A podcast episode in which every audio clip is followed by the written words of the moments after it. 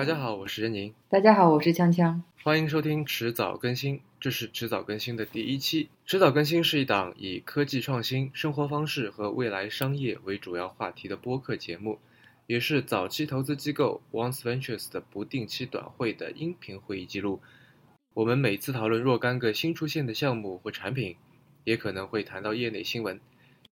迟早更新的网站和社交媒体账号还正在开通中。您可以在 iOS 的 Podcast App 或者荔枝 FM 中搜索“迟早更新”进行订阅收听。我们希望通过这档播客，能让熟悉的事物变得新鲜，让新鲜的事物变得熟悉。嗯，好啦，那我们开始来做呃来聊吧。因为呃今天是迟早更新的第一期哈，然后我想稍微介绍一下做这个节目的。呃，为什么会来会来做这个节目，以而且以这样的形式啊？嗯，首先，呃，我跟锵锵都在一家叫做 Once Ventures 的一家投资机构里面做事情。那么，锵锵他的一部分的职责是扮演一个类似哨兵这样的角色，就是他会呃每天都去看呃就看一些像 Product Hunt 啊、Next 啊或者一些别的一些网站上面去找。新出来的产品，呃，当然是互联网相关新出来的互联网产品，以及一些值得留意的有趣的新闻。然后，呃，我们会集中讨论这些事情。那么，就迟早更新这档节目，其实就像我在开头读的那段，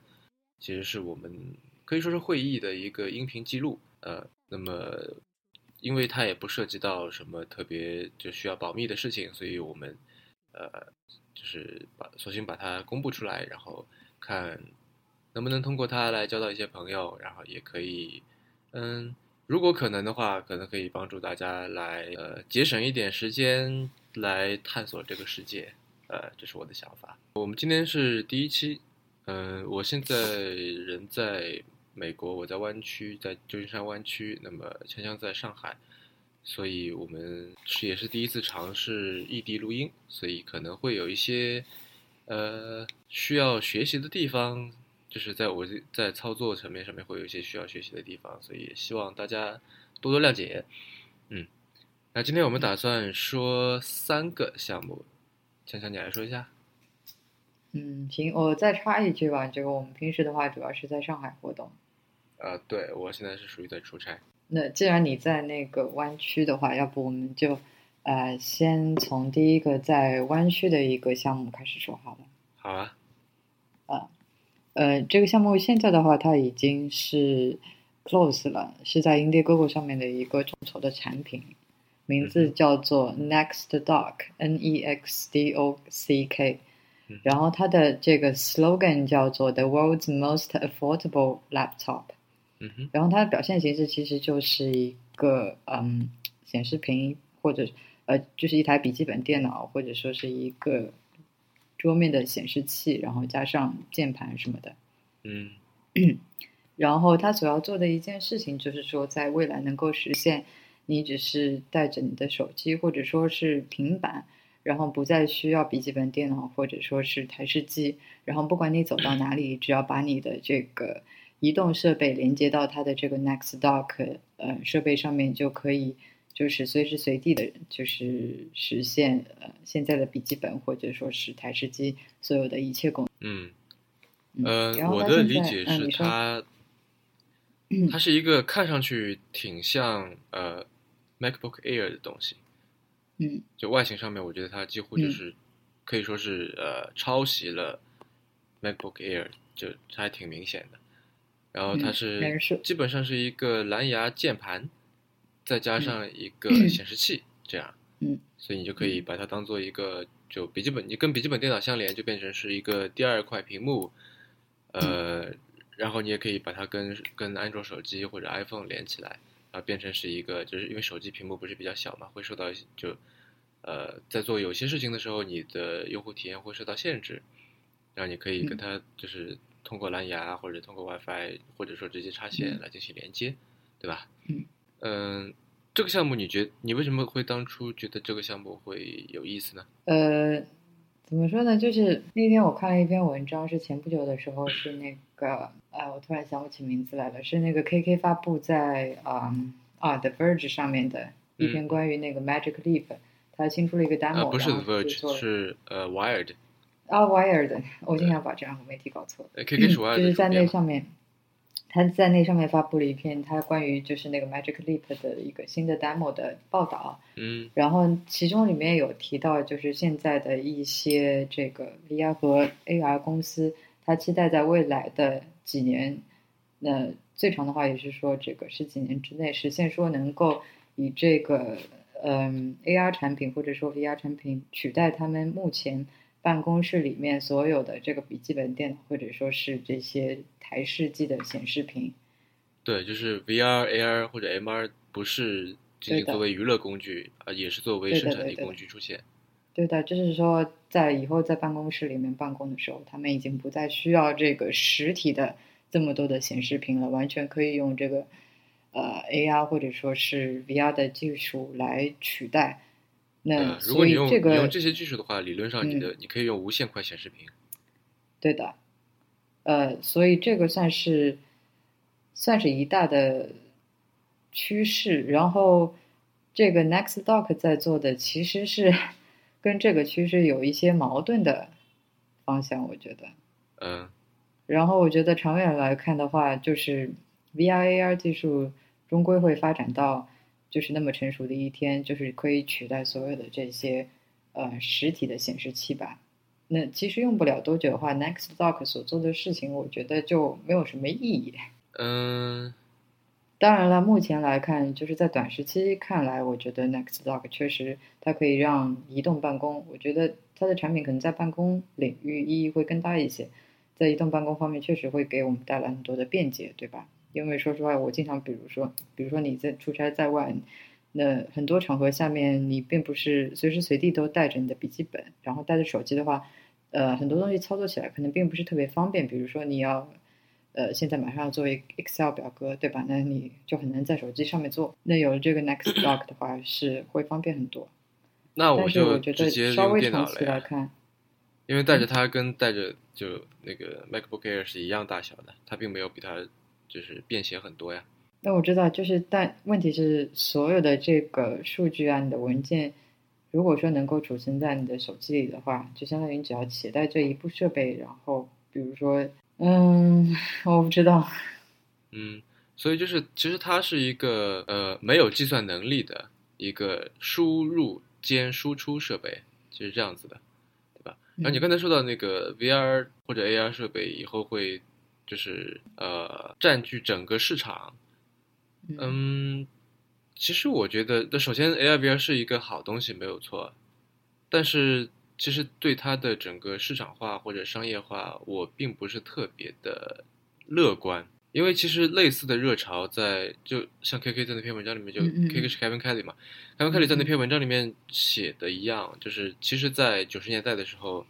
类似的热潮已经出现过了，然后在那个时候，其实嗯。产品形式已经差不多，就是现在这个样子，一个一个那种 headset 戴在头上，对吧？但嗯由于那个时候呃成本的因素，所以就会导致说这个东西在开发者当中都无法普及开来。就现在基本上在嗯。开发者当中还算就出来了嘛，对吧？基本上如果你要就还是挺多人在做这些内容的。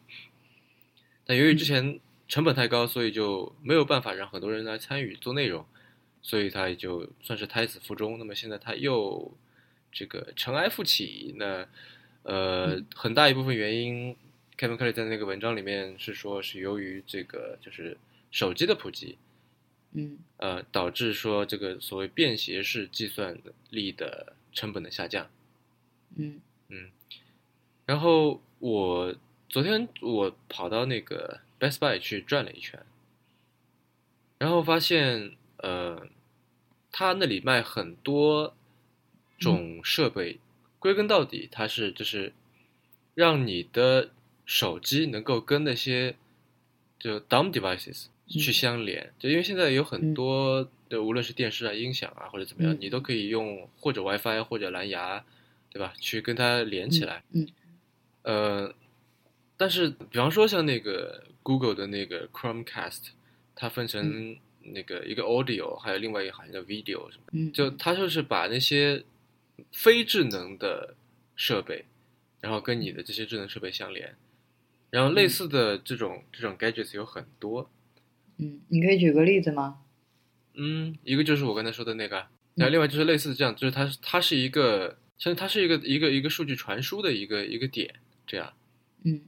嗯，呃，包括像你说像嗯智能插座啊，类似这样的，对吧？你把嗯一个非智能的一个一个东西插在那个上面，那它就变成了一个智能东西了，就就那个插座来控制说通电断电这样，对吧？嗯嗯可以定时，类似这种。嗯所以就让我觉得，就既然我们在这个方面都还处于这样的阶段，那么对于说二零一六年甚至二零一七年，因为像呃很多主流硬件开发商的，比如像索尼的那个 Project Morpheus，就这些它都还没有出嘛，对吧？那个嗯 HTC 那个 Vive 现在就刚刚算是开始交付，然后呃，就是 Oculus 也 Oculus 那个也在刚刚开始交付，就处于一个嗯，甚至很难讲说今年是就是 VR AR 这些设备的元年，我觉得可能还是处在，而且它很贵吧。第一很第一，它本身这个设备就很贵；第二，你还要买一个具备超强计算能力的一个一个一个主机，然后呢，除非你是那种用像三星那个 Gear VR 那样的一个 Mobile VR 去嗯插一个手机进去，但那个用户体验也比较差，嗯嗯。对吧？我知道个这个图像质量也不太好。所以，所以我没有说，我没有说这个东西完全没有市场嘛，我只是觉得说，在近期之内，那我当然知道，就是在近期之内，这个这些技术就不能够达到你刚刚所说的，就是那样子成熟嘛，应用那样子广泛。嗯但是我觉得是中长期来看，就我不是这方面领域专家，我不知道说就是大概是能够在几年之内，但是我觉得在五到十年之内，就是算是一个中长期来看的话，应该是没有问题，就是你现在所说的这些问题都会都会渐渐被解决掉的嘛。那所以 Next Dock 这个产品，也许是在近期之内它有需求有市场，但是稍微远期一点点来看的话，我觉得就我想象不到它的应用场景，你知道吗？就一旦当比如说我们刚才所说的这些技术普及起来、成熟，就运用成熟的时候，都已经到处都是虚拟显示屏了，就我为什么还要需要 Next Dock 这么一个硬件设备？嗯，因为便宜，我不知道。嗯我我觉得这个项目挺有意思的原因是，嗯我觉得它很复古，就他在做的整件事情都是，这整个思路其实一点都不新，嗯。嗯，差不多在十年前其实就已经有了。十年前那个时候，呃，我记得我在嗯。我忘了哪里看到一个文章，是说，呃，接下来等到这个网络传输足够快，所以就我们每个人都只要拿一个 terminal 在手上就行了。嗯然后无论是这个存储还是计算，都交给在云端的设备嗯嗯啊、就你手上其实只有一个显示屏，或者加一个键盘，基本上就 exactly 就是这个 Nextdock 现在这个产品形式。他自己就在说，就是基本上他的这个 vision 是我刚才呃就说的那样子，对吧？他就说我这只不过他不是说把这个呃计算力放在云端，而是说计算力变成一个便携式的东西，对吧？是一个、嗯是一个 mobile 的东西。嗯。呃，那也许说像就在未来也可能做不到说呃如此高速并且稳定的这个网络传输，那它这算是就好感觉上好像是拿就对十年前的那种思潮的一种，你说致敬也好，反馈也好，坚持也好，对，嗯这是我觉得它有点复古的原因，因为现在感觉嗯，像你说的，大家都在寻找另一种可能性，对吧？然后也比较，所以你这个复古在这里是褒义的还是贬义的？嗯，非要说的话，应该是贬义的吧？对，嗯但我只是觉得有趣，而且因为它是一个嗯就在 Indiegogo 上面众筹的项目嘛，嗯嗯对吧？然后你刚才说它已经就是就融资成功了，对吧？对它，嗯，就怎么说呢？对于一个硬件产品来说，其实它的这个融资成绩并不是特别好吧？它融了三十六万多美金，嗯然后它原先定的，它原先定的这个目标是三十万美金，然后 backer 这里显示是两千六百多个，对啊，那还不错啊。像 Indiegogo 这样的网站，其实它自己并没有很强的流量，所以它还是嗯就是靠它自己去做 PR 嘛，去做公关。然后人们是看到那个公关稿，然后觉得有兴趣嗯再点进来的，说明这个需求还是在，对吧？如果我们犬儒一点说的话，就是存在即是合理的，那这个需求既然还是在，那么呃，说明它还是有用的、有价值的，对吧？无论我们嗯说它复古也好，说它怎么样也好，因为 V 二也只是代表一派的技术趋势嘛，这个潮流，嗯。也许未来不是那个样子，就谁知道呢？然后说个题外话，就是说在 Indiegogo 上面，我不知道，呃，你知不知道，就是它的这个目标设定，呃，有两种方式，也不叫目标设定的吧，就是说它的这个对于融资额的这个取决，呃，一个叫做 fixed goal，一个叫做 flexible，呃，flexible goal，你知道吗？嗯我不知道。呃，它是这样子的，因为就在国内的话，我记得大多数的众筹平台上面，就是说你设定一个众筹的目标金额，对吧？你只有达到筹到了这个金额之后，才算是你的这个呃项目成功，对，然后你才可以继续下去。如果说我定了呃五十万的这个众筹金额目标，然后只筹了四十万，相当于说我这个项目没成功。对，然后这四十万你也不能拿走，是吧？嗯你得还回去。对我这四十万也是一毛钱都不能拿走的。但是 Indiegogo 上面它是有两种方式，就是一个叫做 fixed goal，那跟这边是一样子的，就是我达到我的目标了，我才能够把这些就是所有筹到的钱给拿走。但是另外一种叫做 flexible goal。就是说，无论我有没有达到目标，哪怕是说我刚开始设了五十万的目标，然后我最终只筹了三十万，他也拿走。啊，好吧，对就不管多少拿多少是吧？对的，对的，不管有没有达到我的那个目标。嗯嗯嗯然后，嗯，我觉得这个设置还挺有意思的，包括说，包括说这个众筹项目在选择说用 flexible goal 还是 fixed goal 的时候，我觉得也是蛮有意思的，不是吗？因为就是照常理讲的话，我觉得一般来说都会都会选 flexible goal，不是吗？那我筹到多少拿多少了。对啊对啊，不然的话，我选一个 fixed goal，到最终总是有一定的风险的嘛。万一没有达到，对吧？除非我目标设的就是真的是蛮低的，我觉得我达到这个目标应该没有问题。对啊，那肯定会有一些 trade off 吧？我觉得，不然的话，嗯，你觉得这两者区别在哪里？区别在哪里？嗯，就或者说我或者说特别你了解，你也许是嗯如果你选那个就是选那个 fix goal 的话，会让人觉得你更有信心。对，这个也是我的第一反应，就是我其实我想问的是说，你作为比如说它上面的一个项目发起人，然后你在选这个，就比如说你在制定你的目标，以及在选择说你最终的这个方式的时候，你会怎么选？你会选一个 fixed goal 呢，然后还是选一个 flexible goal？那如果你选 fixed goal，是不是相应的会把自己的目标定的低一些？就你会怎么选？但如果说定的低一些，反而显得我没自信啊。如果从我刚才那个角度来说对呀对啊，但是但是如果说你要选这个 fixed goal 的话，你要是定的高了，确实是存在挺大风险的，是吗？是啊，所以我所以我说它应该是有一些嗯 trade off 的吧，对吧？所以我就还挺好奇，挺好奇的，就是说这些项目发起人在选这个，在制定这个的时候都是怎么做的？嗯，我倒比较好奇的说，Indiegogo 它作为一个平台，它设置这两种方式是图个什么？就是我的意思是它，嗯因为我们假设一个极端情况是说，嗯它所有产品就比如只卖出去一套这样，嗯对吧？或者两套，很少的一个数字。那它这个定价是基于说，呃，嗯它的这个计算说，我拿到这个这个目标的这个钱，对吧？然后我可以把这个成本嗯摊销下来，我可以做到做成这样。那所以就是是不是也是有这样的风险？就会有一个机会成本，因为你相当于是在上面你就做了一个承诺嘛，对吧？人家给了你嗯钱，然后你说啊，呃，我要把这个就是。就因为它的价价钱是死的，所以就比方说我是打算弄像你刚才说，比如说五十万，然后比方说我是五千块一个，所以我要卖出去一千个，这样嗯对吧？然后我的成本可能是三千块一个，这样，那我大概能够 cover 掉我自己的成本，还能赚点小钱。但如果说，比方说你最后只拿到了十万，对吧？嗯但是在这个时候，你的这个在呃，因为 Indiegogo 上面基本上都是硬件为主嘛，对吧？所以硬件的话，你要嗯你要开模。就那就是我们拿硬件来举例子吧，就其他我觉得嗯也可以，也会有这个同样的规模效应存在嘛。嗯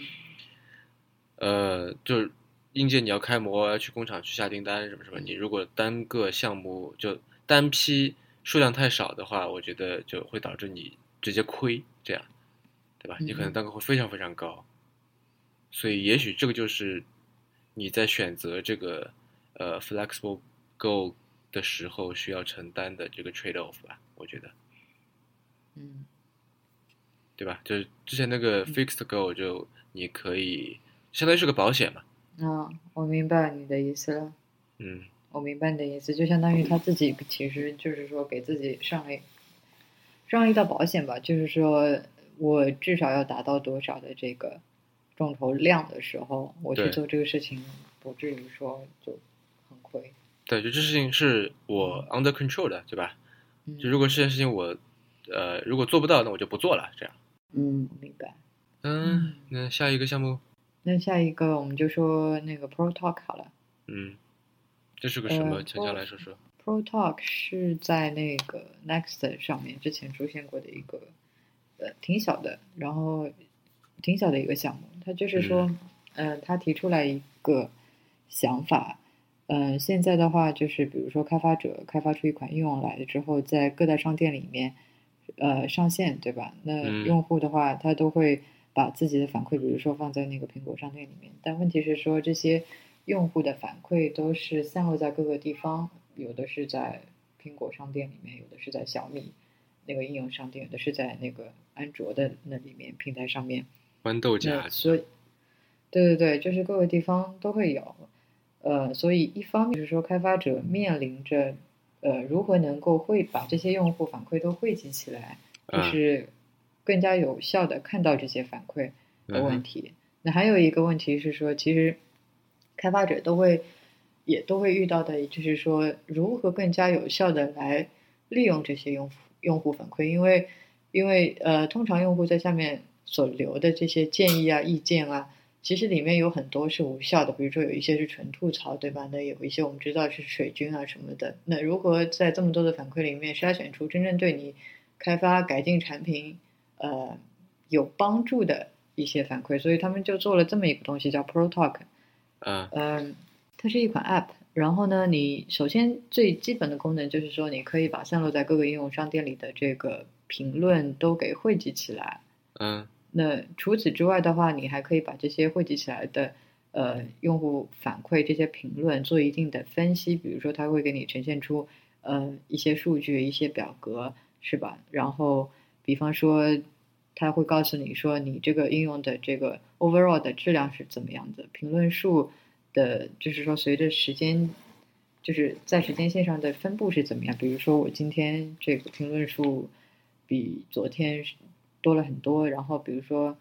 还有嗯、呃一个用户的平均的对我的这个应用的评分是多少的，等等等等。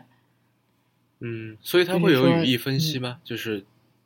来讲说我评了些什么这样。呃，什么意思？因为你刚才不是说你可以来分析评论嘛？就是这个分析指的是说今天有两个或者今天有嗯十个评论，这样，因为这是相对比较简单容易做到的嘛。对，这个是是，但还是说，就今天是有十个评论，然后两个是嗯觉得还还可以，然后两个是不喜欢，剩下来的六个是说很喜欢，这样。那他当然不是用这种很喜欢，就还还可以这样的这个词，就你可能从他的这个评论当中来做语义分嗯析。嗯然后，这个来目前还没有。啊啊啊！对，这个我觉得是他之后产品想要做出来的一个功能，但是目前的话嗯没有。就是基于目前的它所已经实现的功能来说，还是很基础的那一些，就是汇总，然后就是在数量上的一些统计跟分析，嗯嗯嗯嗯还还不能够做到那个语义分析的那一。就其实我想问的是说，你觉得就这类产品，就这类应用，会不会对于开发者起到帮助，或者说比较有有效的帮助？呃，我的判断是它是一个比较鸡肋的东西，因为我就感觉就跟呃乔布斯在评在评价 Dropbox 的时候的感觉那样，就我觉得它更像是一个 feature，它像是一个功能，而不是像是一个完整的一个一个 product。产品，对，因为嗯、除非你是做到非常大量级的这个 app，不然的话，其实嗯。你的这个评论是很有限的，嗯。对吧？就嗯。可能每天也就那么十几二十个，然后就不是需特别需要一个专门的 app 来做这个事情，我有这感觉。呃，但是不是我的意思是说，就我觉得这个确实对于很小型的、很初期的 app 来说，就像你说的，评论数很少嘛，没有什么意义。那对于那些很大型的、很成熟的，大型之后它就有客服部门了呀，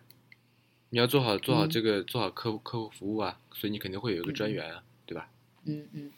所以你的意思是，他就是他就是这个处境比较尴尬。对于太小的来说，他好像也用不到这个比较系统性的这个分析啊，什么汇集的。然后对呃，于就我说它，比较大所以的来说我说它比较，鸡肋嘛，就是说，那当然有它更好，但是就第一你要学习使用它，第二你要每天嗯都、就它可能会占据你一定的时间，嗯嗯然后就可能没有办法给你带来很大的这个好处，对吧？所以就嗯属于比较鸡肋的这么一个情况。嗯嗯但 anyway，我觉得，嗯，这个整体趋势是好的。嗯呃，为什么这么嗯说？因为我观察到一个现象，嗯就是中国用户，就中国区的那些 app 里面的，哪怕是同一个 app，呃，嗯中国区留下的这个或者说中文留下的评论，比其他语言都要少得多。嗯，就呃，我啊，我不我不举具体的例子，但是就是有一些你觉得啊，大家都在用，可能用户上亿、嗯几亿这样的一个 app，、然后它下面的这个、这个评论可能到现在为止也就可能五百条这样，嗯对吧？呃，我觉得这个不仅仅是在就是你刚刚说的这些应用商店里什么的，其实其他很多平台上面都是的。就比方说，嗯、比方说社交媒体上的这个留言啊，这些互动好了。那比方 说，同样的两个平台嘛，就比如说呃这个这个这个 PH Product Hunt 对吧？和这个嗯中国版的 Next，、呃，虽然我们要考虑到说，可能在那个 Product Hunt，因为来来自那个世界各地人，可能都在用这个这个平台，对吧？那上面嗯可能这个 community 的基数确实比 Next 大很多，但是 Next 上面，我觉得其实它到现在还是一个挺鸡肋的状态，就是你去看上面的这个，就是下面留言啊、反馈啊，就是这个互动啊、沟通啊，真的是非常的有限，就很少。嗯非常少。就是有的时候，我觉得大多数的表现形式就是说给他这个一个 upvote，对吧？嗯就赞一个。那包括其他社交媒体上，我觉得也是的。大多数的，就是国内的用户，就顶多给你赞一个吧。真的在下面留下认真留下反馈的，然后跟你这个互动的挺少的。说实话，对啊，所以这就是我说他为什么会比较鸡肋啊，嗯。对吧？嗯然后我现在在看这个呃 ProTalk 的关于页面，就是简单介绍了一下他们的目前的一个状态。然后他说，呃，他们相信倾听用户是做好产品的唯一方式。呃，然后我再补充一点，你刚刚说它这个 ProTalk 更加适合于做一个 feature，不是一个完整的产品。呃，我觉得其实就是他们这个呃团队想要做得到，不是说就一个一个一个产品一个 app，很有可能他们想是说围绕着提升用户沟通效率和价值，就这个主题，然后开发一系列的应用。嗯，也有可能 Pro 对这个 Pro Talk 只是就是说其中的第一步，对吧？一个小的应用，那接下来可能还会有一系列就是相关的。啊，对啊，这当然有可能。嗯，然后那个再回到刚刚我说的那个，倾听用户是做好产品的唯一方式。啊，他们把这句话写在他们的这个关于页面上的。然后关于这个你是怎么看的？呃，哪个？把 slogan 写在关于页面上，还是说对这句话本身？这句话本身就是这话本身，我觉得当然，是你不能说他错了，嗯嗯嗯，对啊，但也许有就有点武断吧，我觉得，就他用了一种比较诗意的这个手段，这个这个话术来做这个事情，但是因为它是个 slogan 嘛，所以就嗯可以理解这样。但然而，就是所谓的倾听用户到底是怎么一个过程？你是怎么样去做调研，对吧？然后或者是还是是你在想象，还是怎么样？就是其实，呃，很难讲是唯一方式吧，我觉得。但他因为要卖这个产品嘛，所以我觉得就可以理解。就而且另外就是把这个这 slogan 写在关于页面上，我觉得也挺，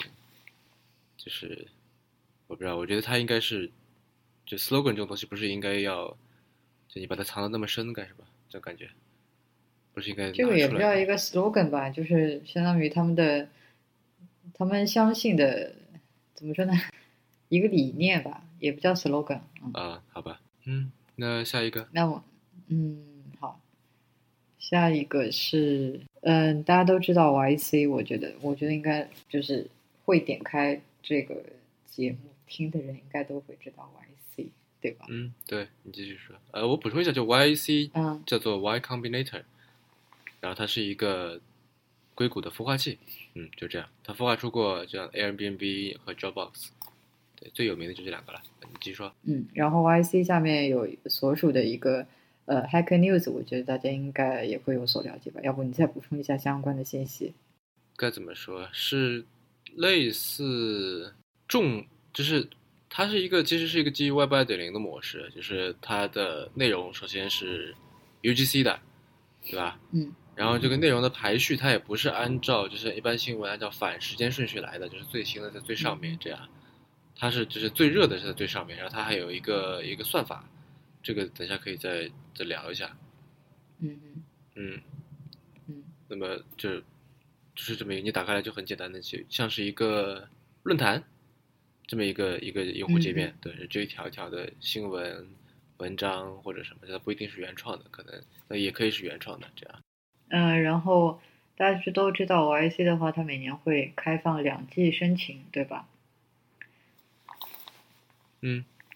然后它从最近的一期开始，就是说你可以通过这个 Hacker News 来申请进入 YC 的这个训练营。简单来说的话，就是说，呃，我要纠正你一下，他加入的跟那个就是 YC 的那个正式的那个 batch 是不一样的。他加入的一个东西叫做 YC Fellowship，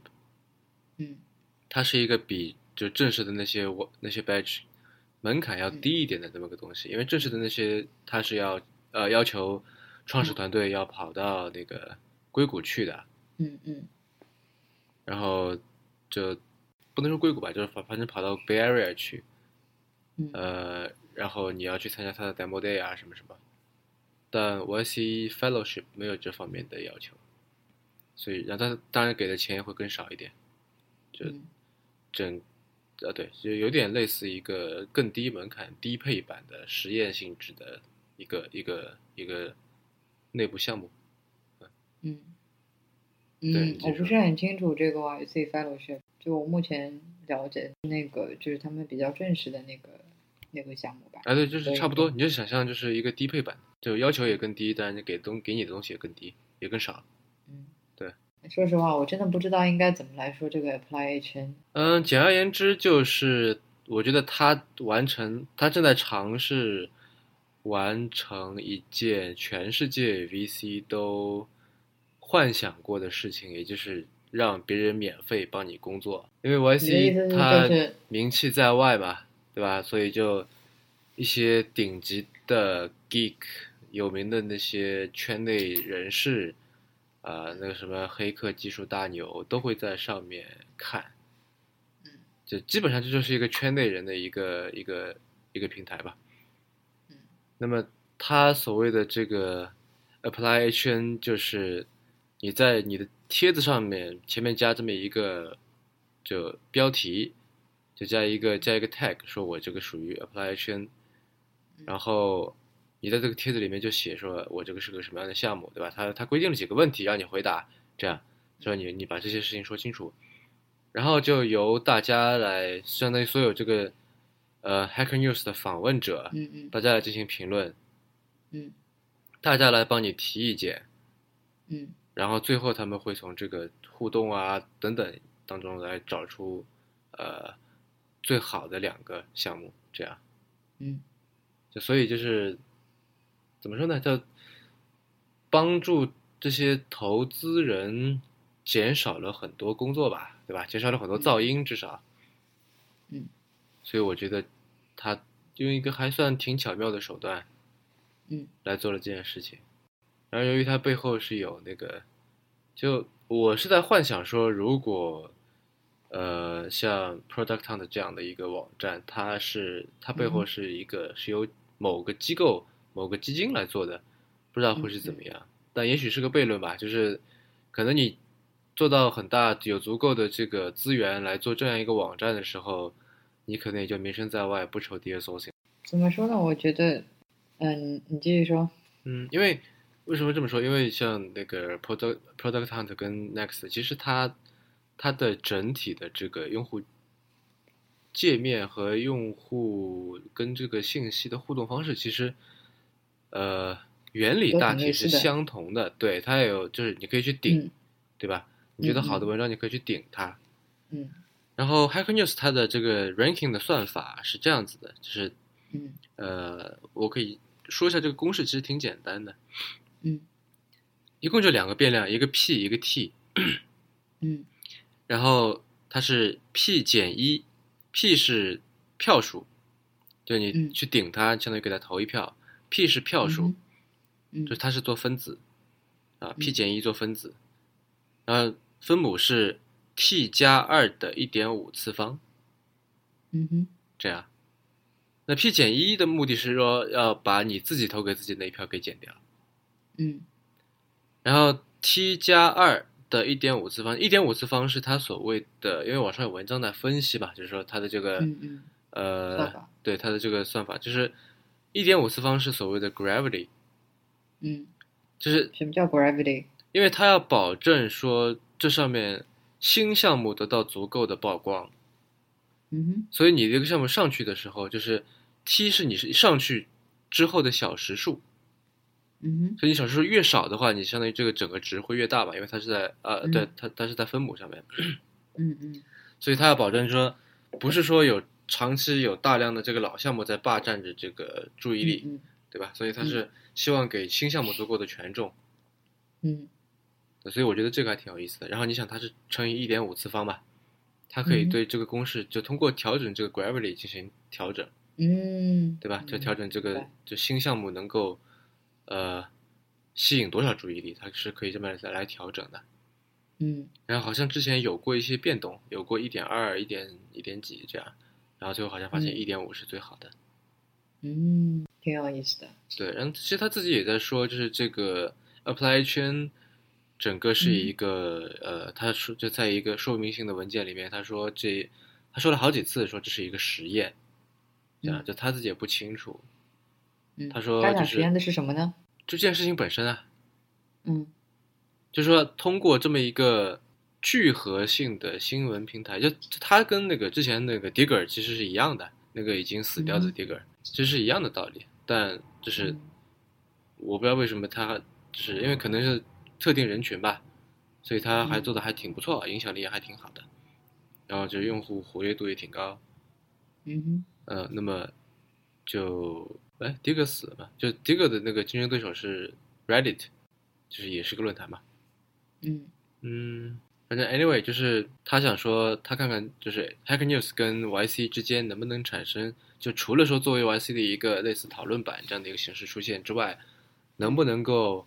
呃做一些 crossover 意义上面的事情？我觉得这个跟他本身的这个平台上面的这个 community 的质量其实就很有关系。同样的事情，我觉得如果你放到 Next 上面，就我没有贬低 Next 的意思，但是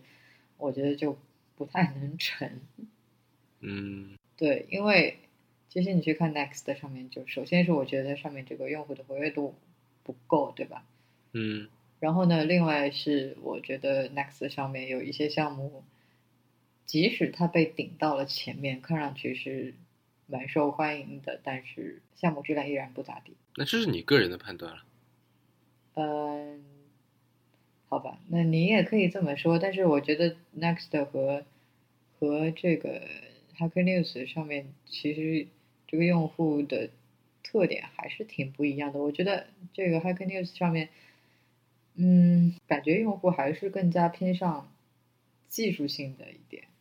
嗯，因为他们都有一个共同点是说，他们展现的就我刚才之所以在说这是你个人的观点，是因为嗯，呃，他们都想，他们想展现的东西都是说什么东西是现在最受欢迎的，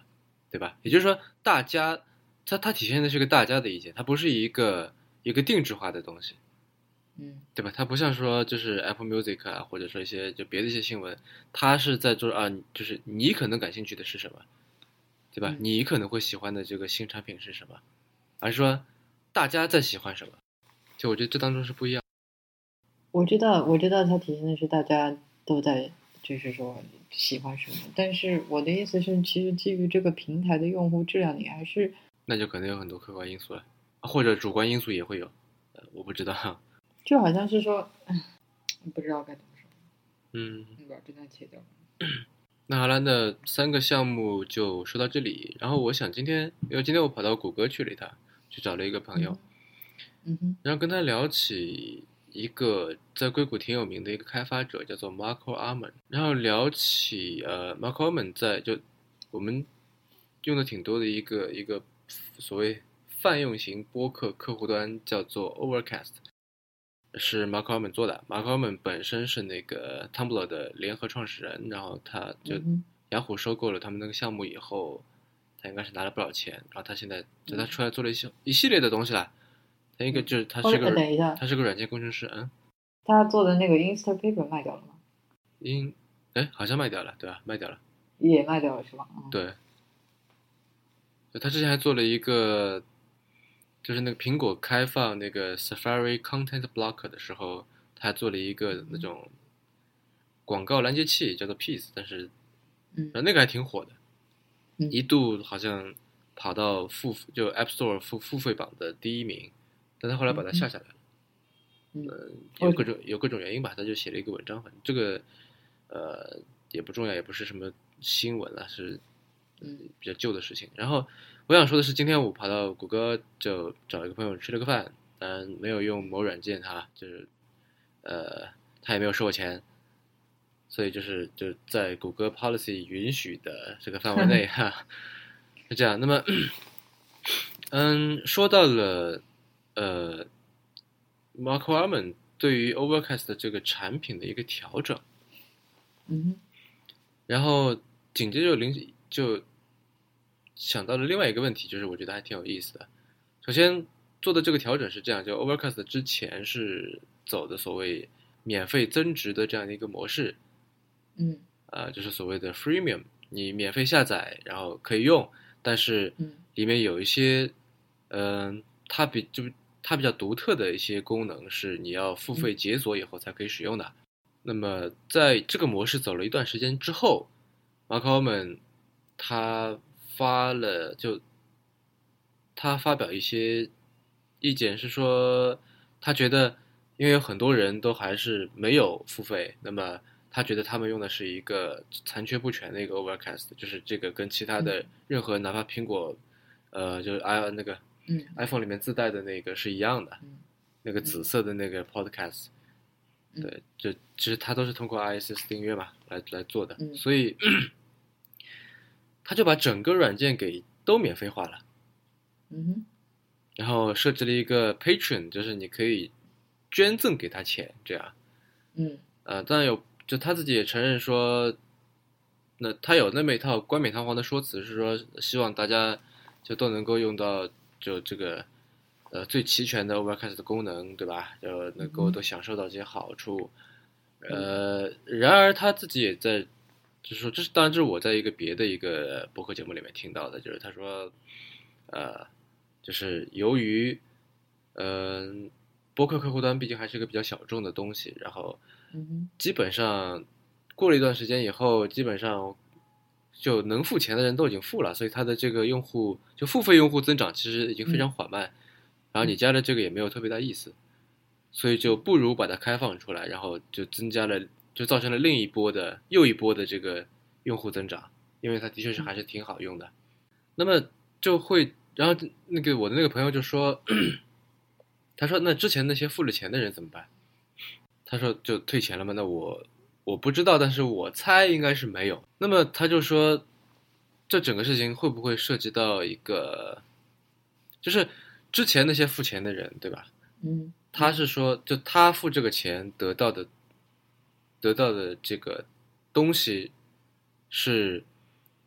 呃别人用不到的若干项功能。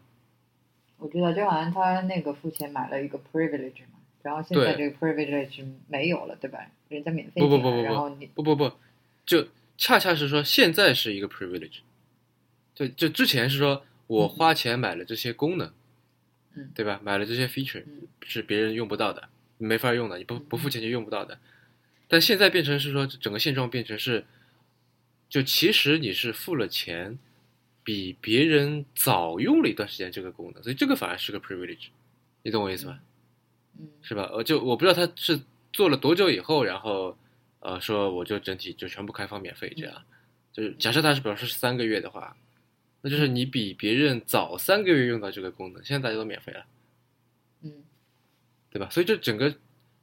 就已经变味儿了。所以就是嗯因为我聊跟那个那个我那个朋友是他本身是个软件工程师嘛，嗯所以他就说如果这个产品是他在做的话，他会选择退货，要退钱这样。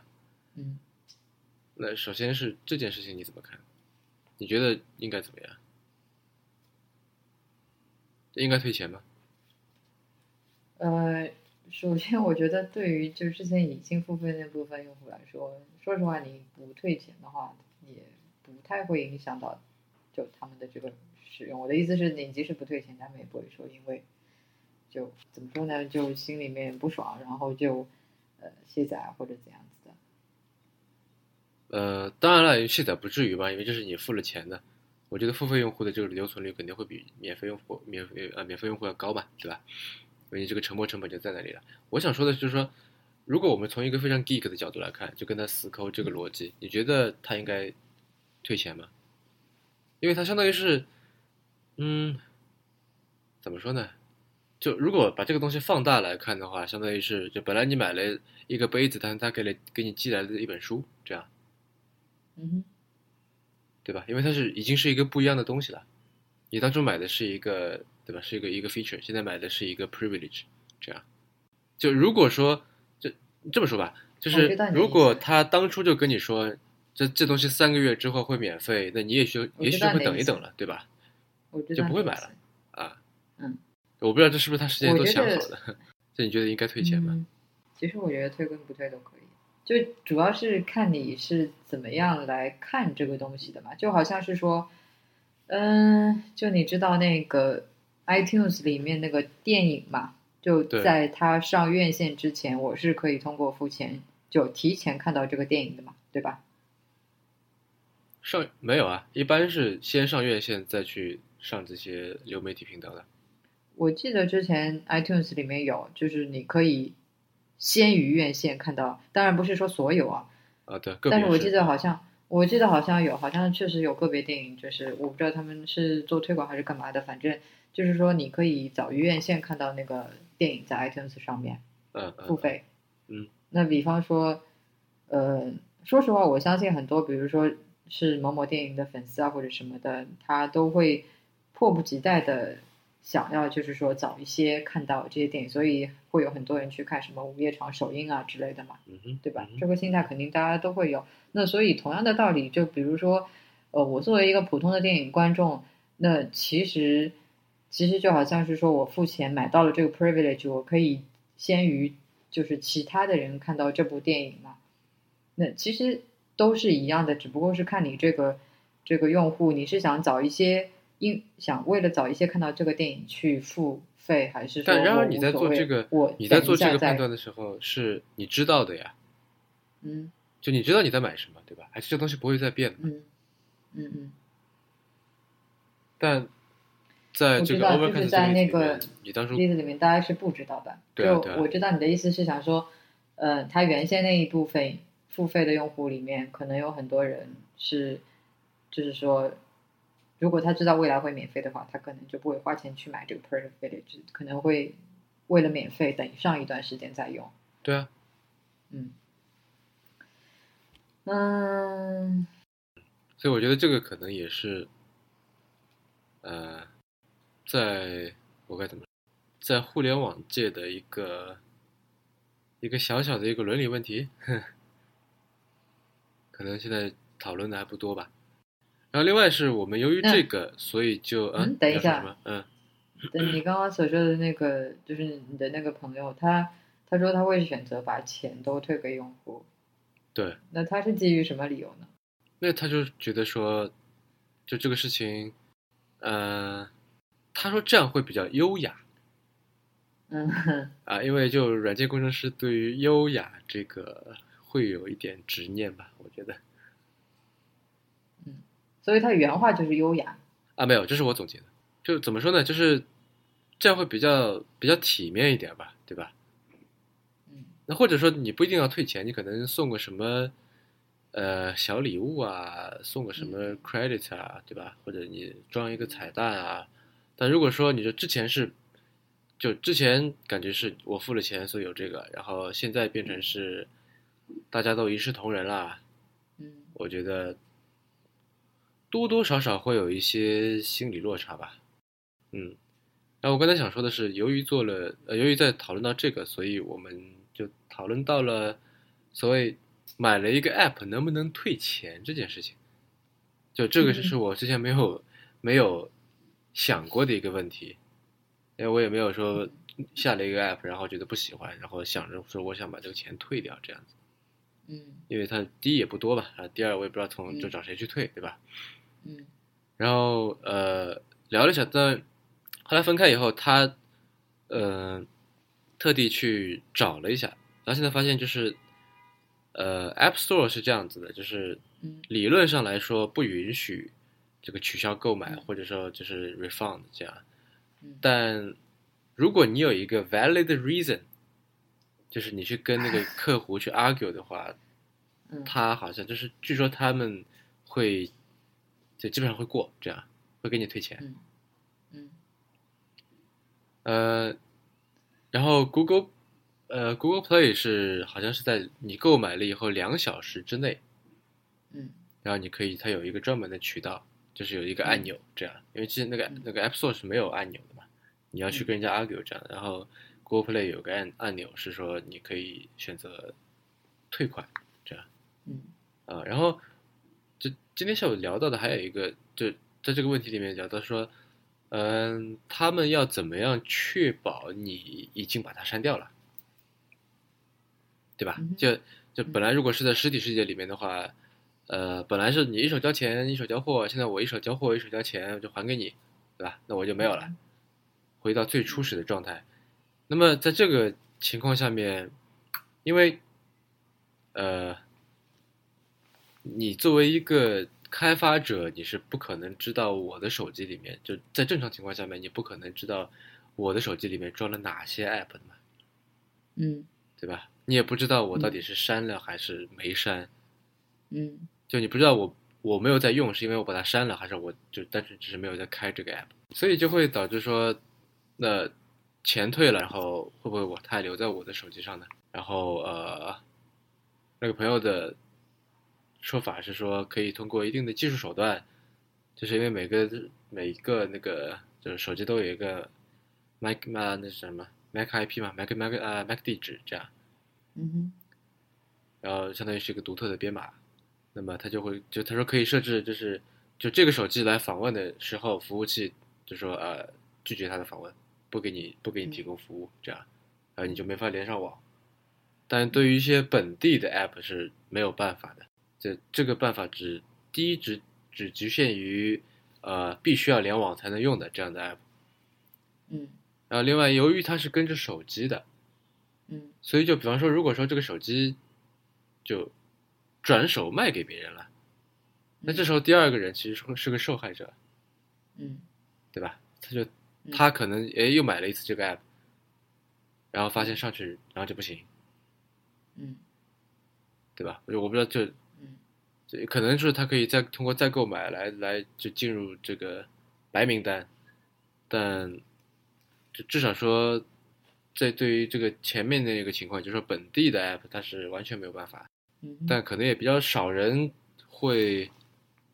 为了这个事情而去 argue 吧，我觉得啊，去啊去动这些歪脑筋吧，也就可能就几个 geek 在在在聊这个事情。，Cap 本身就没有多少钱嘛，好，那这期节目就第一期节目就到此为止。这是迟早更新的第一期。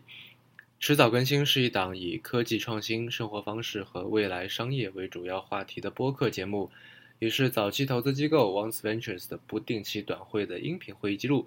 我们每次讨论若干个新出现的项目或产品，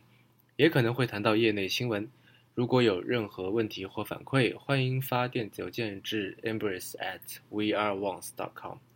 呃，e m b r a c e at w e a r e o n e s 点 c o m。嗯，迟早更新的网站和社交媒体账号还正在开通中，您可以在 iOS 的 Podcast App 或者荔枝 FM 中搜索“迟早更新”进行订阅收听。